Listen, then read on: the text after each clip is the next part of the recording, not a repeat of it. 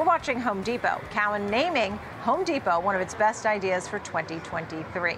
Joining me now to discuss that, Max Rodenko is with us, Director of Retail and Luxury Team at Cowen.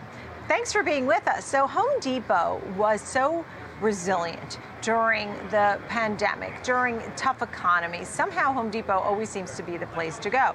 Of late, it seems to have fallen out of favor for folks when I ask them about what they love. But you're making a call for 2023. Tell us all about it and some of the reasons you made this call. Yeah, great. Thanks a lot for having me on. So this morning we named Home Depot our top idea for 2023 in my sector. Uh, we think the company exemplifies best in class execution, which, along with leading pro share as well as uh, finishing up a multi year investment cycle, we think the company is going to be much better positioned than some of its peers.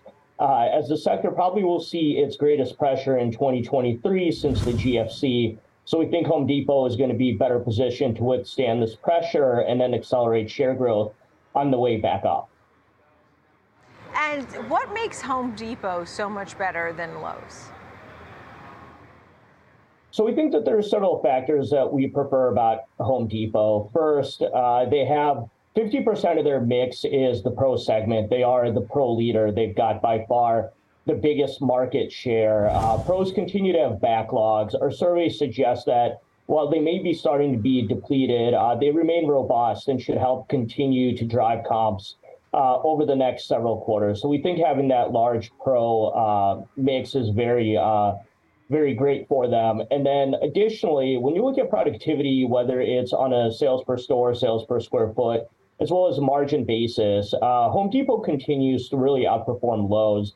And we're not seeing that spread tighten whatsoever. So despite Lowe's putting up really great numbers over the past couple of years, um, Home Depot continues to perform exceptionally well, and Lowe's just hasn't really been able to close that gap with them. Where does the housing market fall in? I mean, when the spring season comes, that always seems to be good news for a name like Home Depot, right? I mean, you have the do it yourselfers, but the spring season, just everybody just wants to do more with their house, indoors, outdoors. Um, that's always a catalyst. Uh, but what about the housing market overall, which has come off the highs, but has been bouncing around lately? Yeah, so it's interesting. Uh, if you recall last spring, it was actually a short and late spring, and both Home Depot and Lowe's uh, DIY businesses uh, were negatively impacted by that. So, first half of this year, it's actually going to be pretty easy uh, compares just given uh, what happened last year. And now, to the question on what about the housing, uh, Michael, cycle as well as the market overall. Look, we think that there's an opportunity for home improvement to potentially at least partially decouple.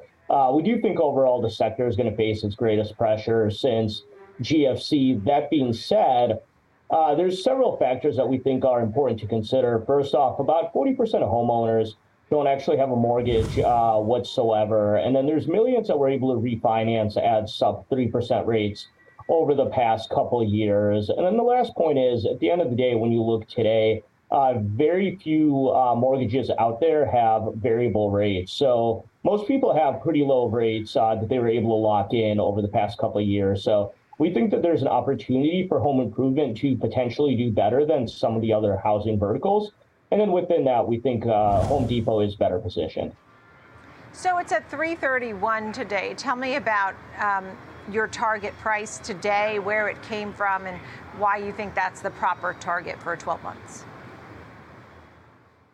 Sure. So our price target is based on 21 times earnings. And when we look back at the last uh, three cycles for Home Depot, it's actually a small discount uh, to about the mid cycle PE. So we thought that this was a pretty good way to value the stock. At the end of the day, home uh, home improvement should be a little bit more resilient here. And we really like Home Depot's ROIC. It's got one of the highest ROICs in all of retail, which has historically been a pretty good predictor for its PE uh, looking forward. So uh, we're using a small discount to its mid-cycle uh, PE from the last couple cycles. Is how we're thinking about it.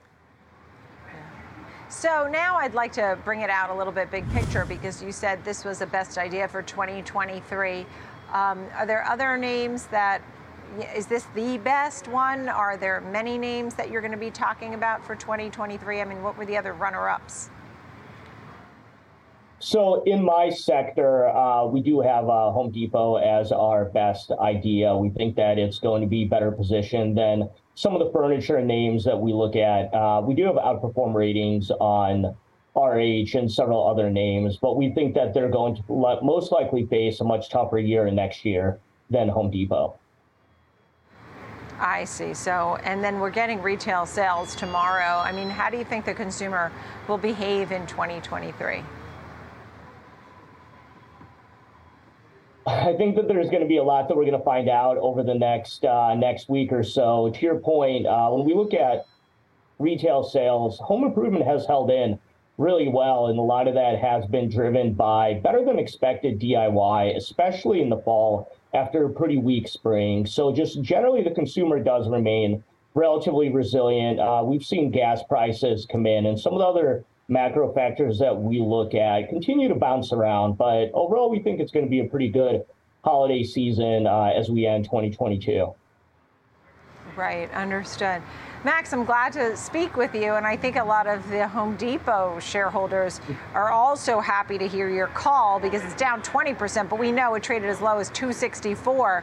And I, I even got some calls like, what's with Home Depot? So um, thanks for the outlook on that one. Max Ralenko of Cowen, thank you.